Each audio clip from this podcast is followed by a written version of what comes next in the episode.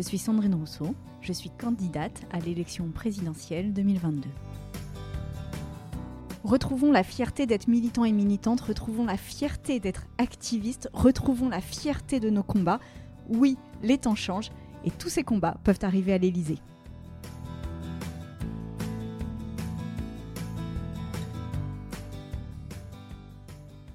Bonjour Sandrine. Bonjour. Bienvenue dans ton podcast. Mais oui.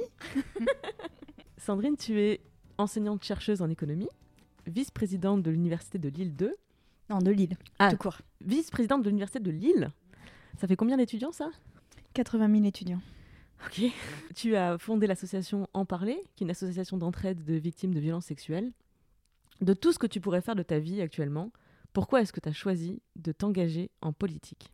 J'ai choisi de m'engager en politique parce que je pense qu'il y a besoin de renverser la table là, euh, maintenant, en fait. Pas euh, dans cinq ans, pas euh, il y a cinq ans, maintenant. C'est-à-dire que là, on est vraiment le moment où soit on prend notre avenir à bras le corps et on se décide pour le changer, soit on subit des discours convenus sur euh, la énième mesure euh, euh, qu'on va prendre et les promesses qu'on ne tient pas et cette espèce de truc de bon sens qui enfin de soi-disant bon sens qui nous positionne en fait sur une économie une société qui va mal. Et hum, moi j'en ai marre de ça en fait. J'en ai vraiment marre. J'ai plus envie qu'on me prenne pour une truffe Et je me dis que le meilleur moyen bah, c'est finalement de, prendre notre destin en main et d'y aller. Mais pourquoi ce mode d'action et d'engagement? Je te pose la question parce que je fais partie d'une génération qui s'est beaucoup mobilisée ces dernières années, que ce soit pour le combat féministe, que ce soit pour le combat écologiste. Je pense à aussi tous les jeunes euh, qui se sont mobilisés tout au long de l'année 2019-2020 avec les Fridays for Future. Euh, à- je pense à tous ces gens-là qui ont investi quelque part le champ politique en refusant de s'y investir. Tu vois ce que je veux dire? C'est des gens qui ne votent pas ou peu, euh, qui, n'ont- qui ont une grande défiance envers les élus, les gens qui s'engagent en politique, et pourtant leur discours et leur action est très politique. Mais parce qu'à un moment donné, il faut avoir le pouvoir pour pouvoir changer les choses.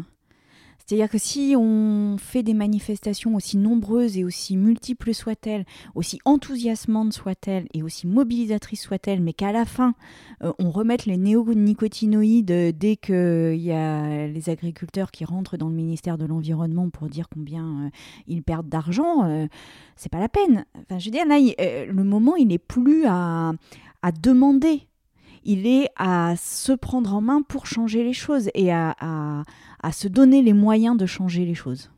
Donc tu crois que c'est encore possible de changer les choses? Je crois non seulement que c'est tout à fait possible, mais que c'est tout à fait le moment et que si on s'y met tous ensemble, on peut construire un avenir euh, euh, non seulement serein, mais enthousiasmant. On peut euh, vraiment changer notre société et la changer dans le bon sens. Donc la démocratie, c'est quand même... euh, c'est quand même ça, c'est-à-dire c'est cette opportunité-là que- on est tous et toutes des citoyens là, donc euh, moi vraiment c'est l'appel de, ces présidentielles, c'est vous êtes vous vous sentez euh, le 10 millionième de cordée parce que euh, vous avez été oublié de la, République, des aides, de la société, vous savez plus trop euh, quel est votre avenir, etc. Et ben euh, unissons-nous et tous les 10 millionièmes de cordée, si on si on s'allie, on renverse en fait. Euh, ben, on renverse euh, la table, c'est-à-dire qu'on on change réellement les choses. Euh, sur, que ce soit sur l'urgence climatique ou sur l'urgence sociale, j'ai l'impression qu'on n'a plus le temps. Et moi, en tous les cas, non seulement je n'ai plus le temps, enfin, je sens qu'on n'a plus le temps, mais en plus, moi, en tous les cas, je n'ai plus la patience d'attendre. Je n'ai plus la patience d'attendre et d'espérer que peut-être il va y avoir une prise de conscience de, euh, d'une personne, d'une autre, d'un président de la République, d'un ministre, et puis euh, de voir qu'à la fin, bah, on refait exactement euh, tout ce qu'on a fait ces années précédentes sans tirer aucune leçon des problèmes auxquels on est confronté. Donc voilà, on, ne peut pas continuer comme ça, ça n'est pas possible, et donc bah, levons-nous.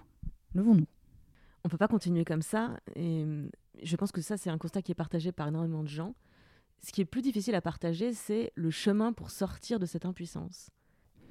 Bah, le chemin, euh, aujourd'hui, il, passe par plein de voies différentes. C'est-à-dire que euh, c'est ça que j'aimerais euh, créer dans cette présidentielle, c'est faire en sorte que toutes ces petites rigoles d'eau, tous ces petits ruisseaux, toutes ces, même ces eaux stagnantes, parce qu'il y a plein de gens qui font pas et puis qui, qui quand même ressentent le besoin, mais qui finalement euh, sont tellement euh, désespérés et puis tellement aussi en colère sans doute que bah, voilà, c'est, ils restent comme ça euh, chez eux, mais que tout, tout cette eau se rejoigne en une rivière, en un fleuve, et, que ça, ça, ça, nous permette d'aller jusqu'au bout. Parce que moi, j'ai vraiment la conviction très forte qu'on ne peut pas attendre des autres là. C'est pas possible. Enfin, sinon, ils l'auraient déjà fait, quoi. Donc euh, là, il y a une urgence, bah, il faut qu'on y aille. Quoi. Comment tu te projettes dans la fonction présidentielle ou juste plus largement dans une position de pouvoir? Je vais un peu préciser ma question, c'est qu'il y a une phrase qui, est beaucoup restée dans les médias, tu sais, c'est Sarkozy qui disait euh, euh, J'y pense, c'est pas comme rasant le matin ou un truc du style. Et en fait, ça a projeté vraiment le côté euh, cet homme-là, il se voyait aux responsabilités, il se projetait aux responsabilités. Et, et j'aimerais savoir, toi, comment tu te projettes dans ces responsabilités? Mais ce que je trouve très dangereux dans ce qu'a dit Sarkozy, c'est qu'on l'ait élu parce que quelqu'un qui se pense président de la République euh, depuis des années, euh, qui fait tout pour ça et, dont c'est le seul but, en fait, c'est un homme euh, qu'on aurait dû considérer comme potentiellement dangereux pour la démocratie. C'est-à-dire que la démocratie, c'est précisément pas ça, c'est exactement l'inverse. C'est des personnes qui arrivent et qui, parce qu'elles sont dans un mouvement social, parce qu'elles portent des choses, parce que par leur parcours et non pas par leur stratégie politique, elles, elles incarnent quelque chose, qui doivent représenter euh, les autres. C'est vraiment euh, une partie euh, de la société qui se, qui se représente elle-même. Enfin, c'est ça l'idée de la démocratie. Je sais pas trop bien comment l'expliquer, mais c'est au fond, c'est pas pas des gens qui se sentent une espèce de mission particulière. C'est tout l'inverse. Donc ça, c'est c'est en ça que c'est dangereux ce profil de d'homme providentiel, d'incarnation, de personnification. Puis alors là, avec euh, Emmanuel Macron, on arrive au sommet de cette chose-là, mais euh, euh, personne n'est providentiel en démocratie. Et donc c'est ça que moi, en tout cas, j'aimerais porter, c'est de dire, bah oui, je suis pas plus providentiel que vous ou moi. Bon, après, là, il se trouve que non seulement j'ai l'envie, et puis qu'en plus j'ai un parcours qui me permet d'avoir des choses à dire en ce moment. Mais voilà, moi, j'y pensais pas J'y pensais pas en me rasant, bon, voilà, mais euh, je n'y pensais pas non plus euh, il y a dix ans, voilà, franchement pas. Tu viens de dire j'ai l'envie et j'ai un parcours qui fait que j'ai des choses à dire. J'aimerais bien qu'on approfondisse un peu ça. D'abord, peut-être, tu me dis que tu as un parcours qui, qui me permet d'avoir des choses à dire, c'est-à-dire, qu'est-ce que tu veux dire par là? Mais euh, j'ai un parcours atypique de candidate à la présidentielle, ça je pense qu'on peut quand même me l'accorder. C'est-à-dire que je... peu nombreuses sont euh, les candidates à la présidentielle déjà, peu nombreuses sont celles qui ont dénoncé des violences sexuelles dans, son, dans leur parti, deux, euh, peu nombreuses sont celles qui ont pleuré à la télé, peu nombreuses sont les économistes, peu nombreuses sont les parcours euh, qui ne sont pas purement politiques, c'est-à-dire où on n'a pas, on n'a pas eu son premier poste d'assistant parlementaire à 21 ans et que à partir de 21 ans jusqu'à l'âge où on candidate à la présidentielle, on cumule les postes à l'intérieur des partis et qui dépendent des partis. Donc euh, euh, finalement euh, ce truc-là, c'est quand même une force. C'est-à-dire que mon parcours qui est, euh, euh, enfin, voilà, qui est multiple comme ça, qui euh, a des engagements divers et puis qui a connu divers milieux, me permet aussi d'avoir une vision de la société, une vision de ses urgences, une vision de la vraie vie des gens, puisque j'ai une vraie vie de gens. Quoi. Enfin, je veux dire, là, aujourd'hui, je prends le métro pour aller au boulot, je reviens, j'ai pas une équipe à ma disposition 24 heures sur 24 décider de tout. Bon, voilà. Donc en fait, euh, quelque part, c'est très sain, hein, cette chose-là. C'est-à-dire que ça me permet vraiment de, pouvoir euh, euh, bah, dire des choses qui, qui ont du sens parce qu'elles sont ancrées, elles sont réelles. Elles, moi, un des trucs, par exemple, qui m'avait beaucoup frappé dans, dans les précédente présidence, c'était euh, Hollande qui, euh, François Hollande qui disait je suis un président normal. Mais ça c'est fascinant. C'est fascinant cette chose-là parce que évidemment qu'il n'était pas du tout normal puisque le type était sorti de l'ENA, qu'il avait euh, euh, cumulé les postes et les fonctions et les missions politiques, il n'avait euh, pas eu de métier en dehors de la politique réellement. Et donc il était tout sauf normal. Et puis il avait mis en place une stratégie depuis des années pour essayer d'arriver à la présidence. Donc en fait rien n'est normal là-dedans. Donc je veux dire et, évidemment, ça a fait flop parce que ça n'avait rien de normal.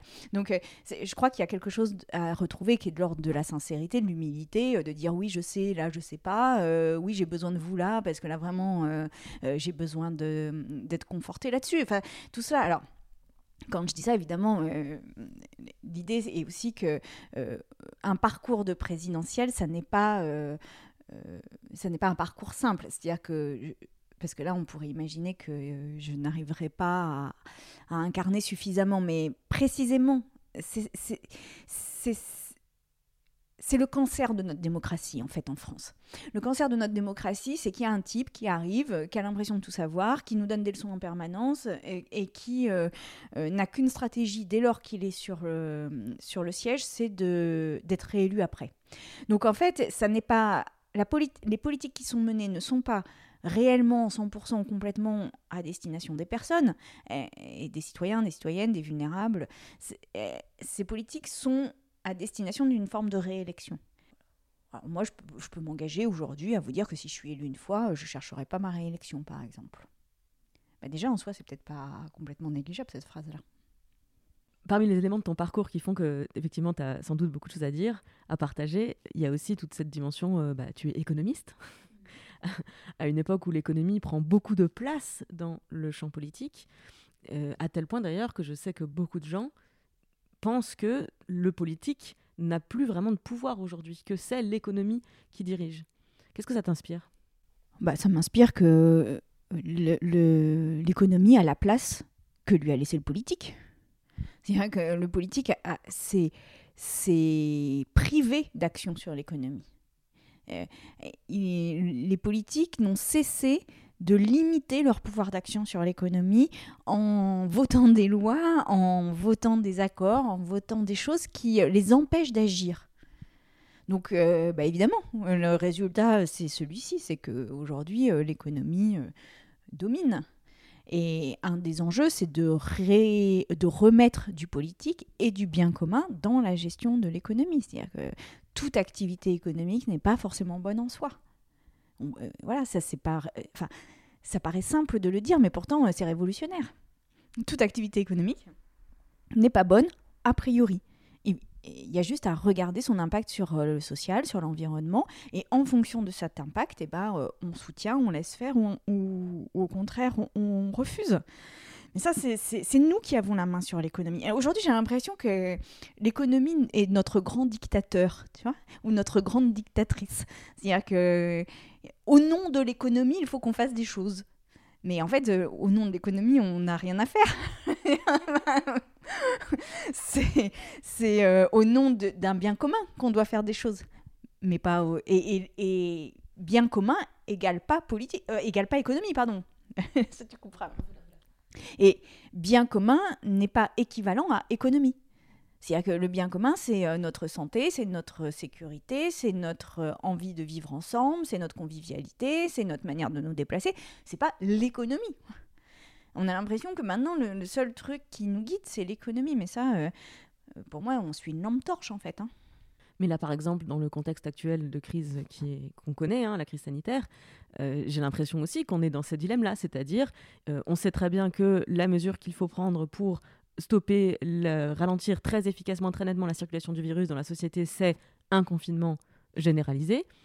C'est impossible parce que, euh, d'un point de vue économique, si on arrête encore euh, l'activité de façon aussi brutale pour une durée aussi prolongée, on ne va pas s'en remettre.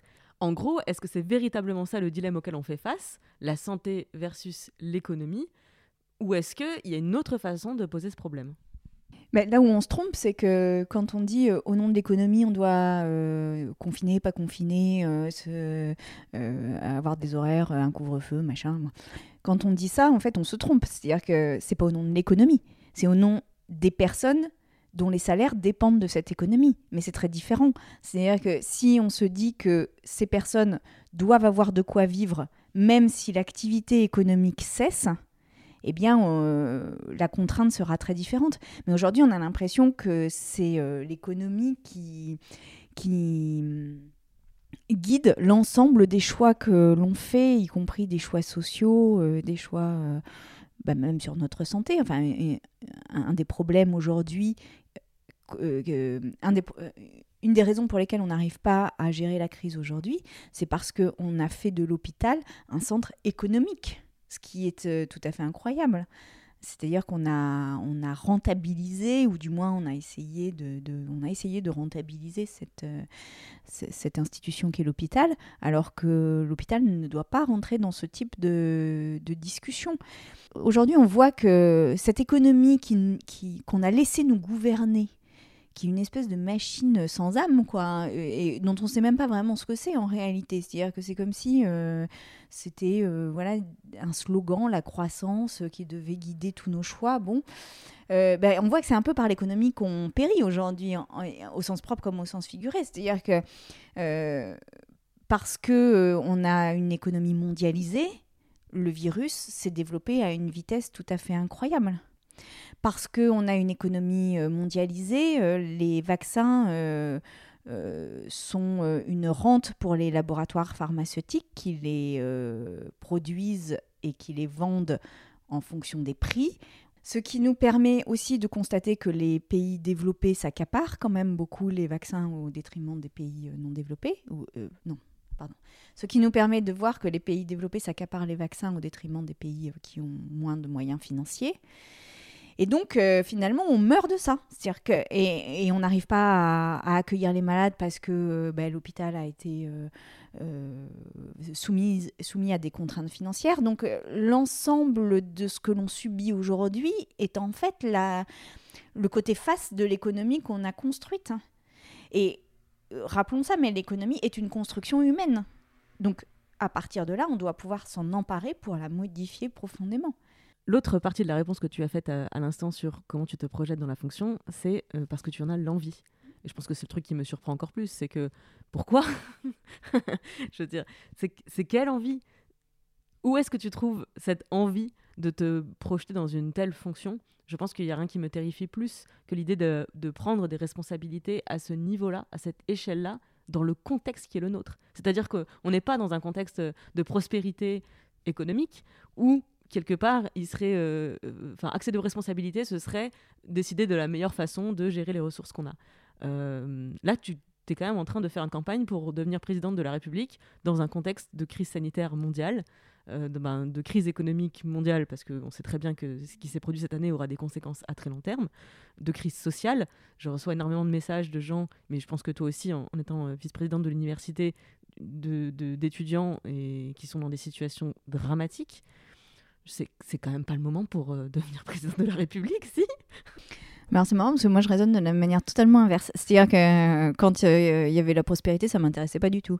Alors que là, précisément, c'est le moment où, où on doit prendre des mesures. Et je suis en rage de, de voir qu'elles ne sont pas prises. Par exemple, tu parlais des jeunes.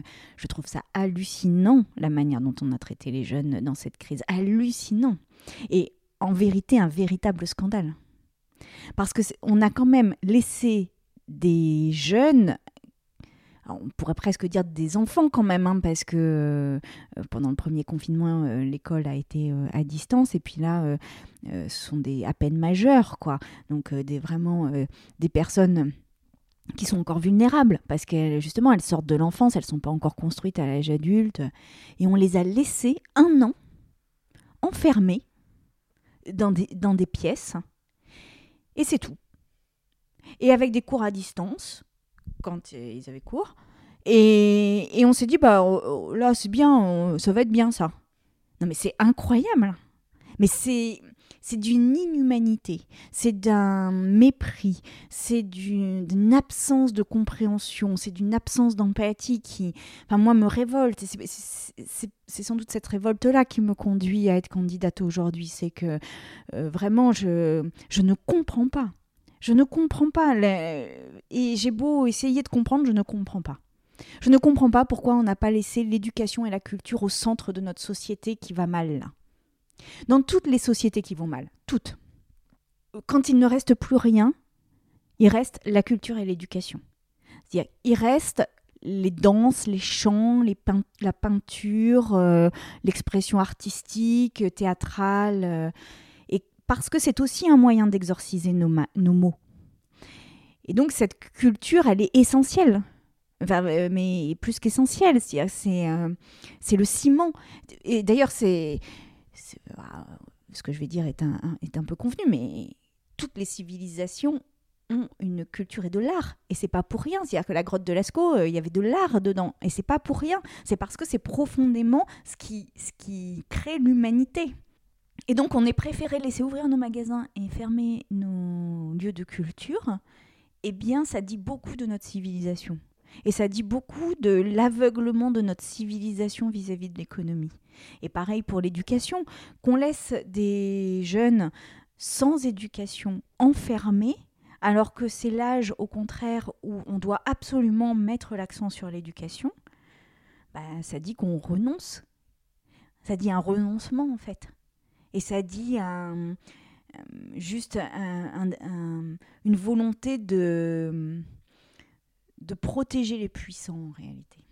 C'est-à-dire de protéger les hommes et les femmes politiques pour qu'il n'ait pas de procès euh, disant qu'on a laissé les étudiants. C'est ça que ça dit. Mais ça ne dit pas une politique publique de protection de la jeunesse.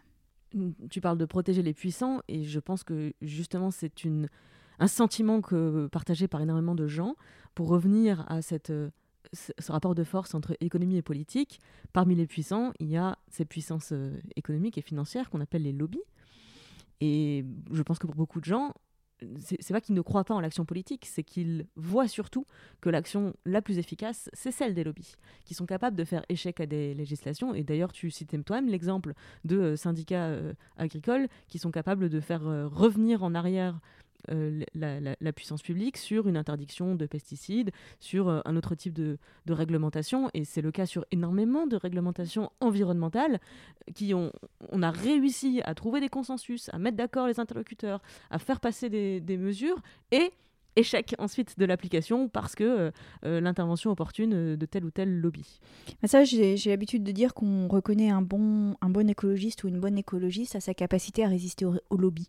Et je pense que c'est réellement ça l'ADN de l'action écologiste, c'est euh, de, de, résister au lobby et d'être imperméable même au lobby. C'est même pas une, question de résistance, c'est de ne même pas les entendre, de ne même pas les avoir autour et de faire une action publique uniquement fondée sur euh, euh, bah, la recherche de l'intérêt collectif. Et, mm, et ça, c'est là, euh, aujourd'hui, le, gouvernement est ultra perméable au lobby. Vraiment, c'est même assez incroyable. Hein, on a l'impression que c'est guichet ouvert, quoi.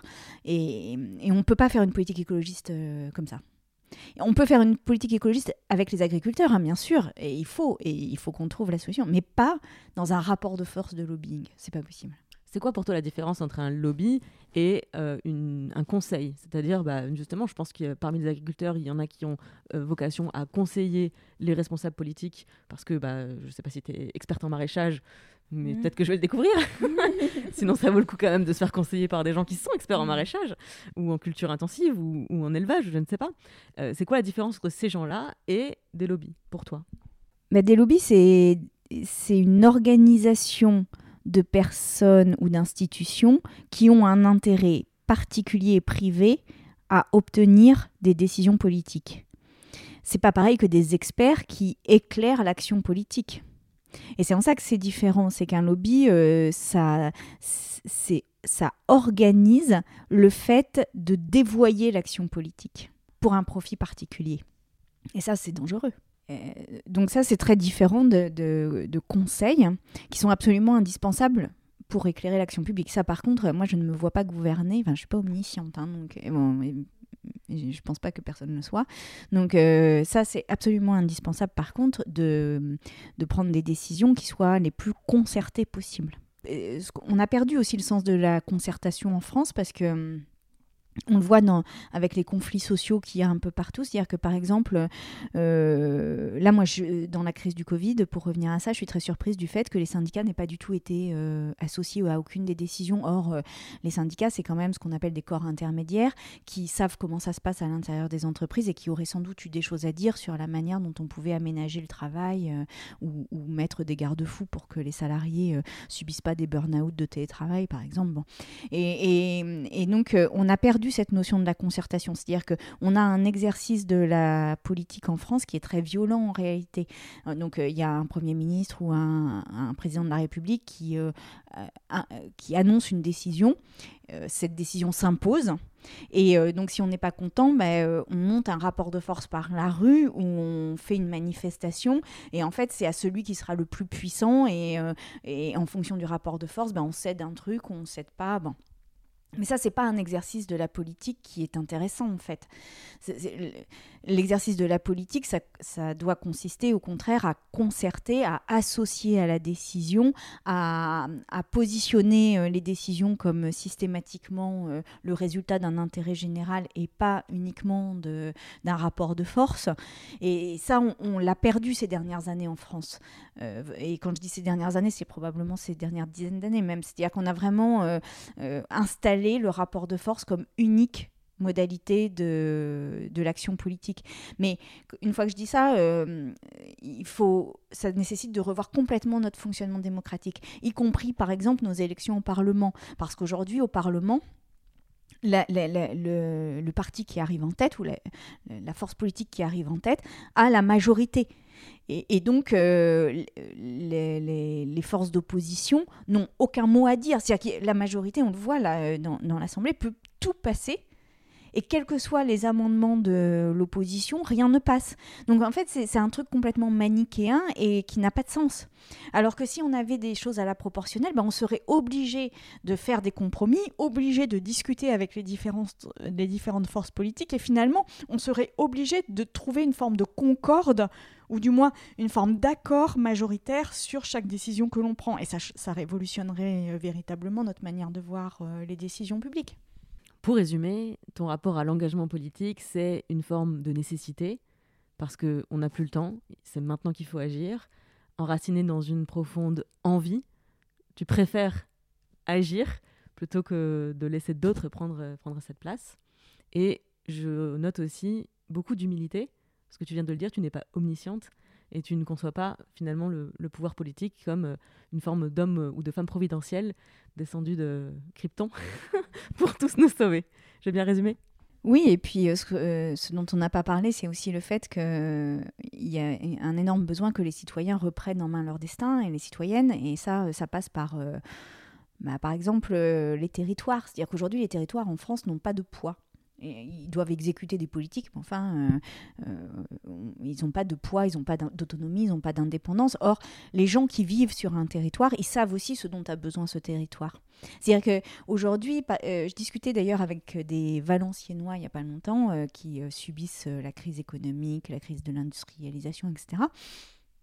Et il me disait, mais en fait, bah, nous, on nous impose que telle grande entreprise va arriver, puis va repartir au bout de 10 ans, par exemple. Et euh, en fait, on, est complètement passif dans cette chose-là. Alors que euh, parce qu'ils savent euh, ce qu'ils ont vécu, parce qu'ils savent quelles sont les ressources de leur territoire, ils ont aussi une capacité à décider de l'avenir de leur territoire.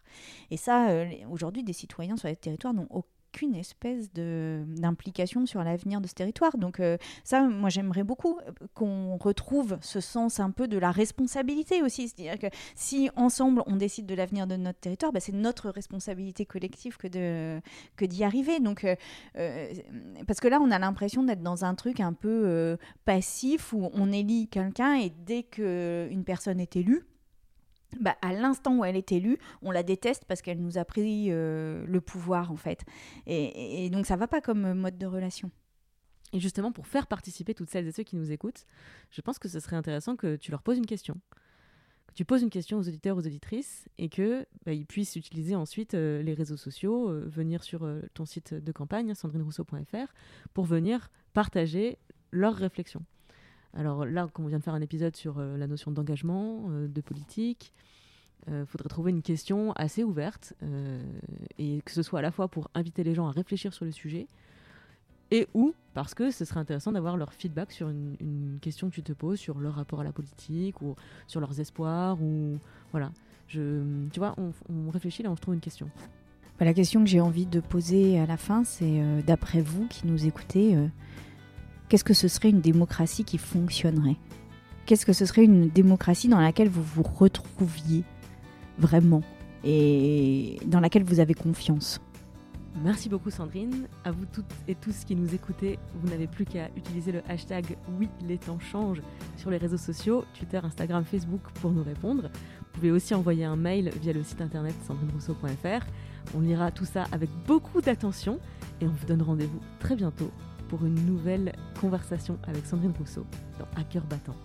Merci beaucoup Clémence et à très bientôt. Merci.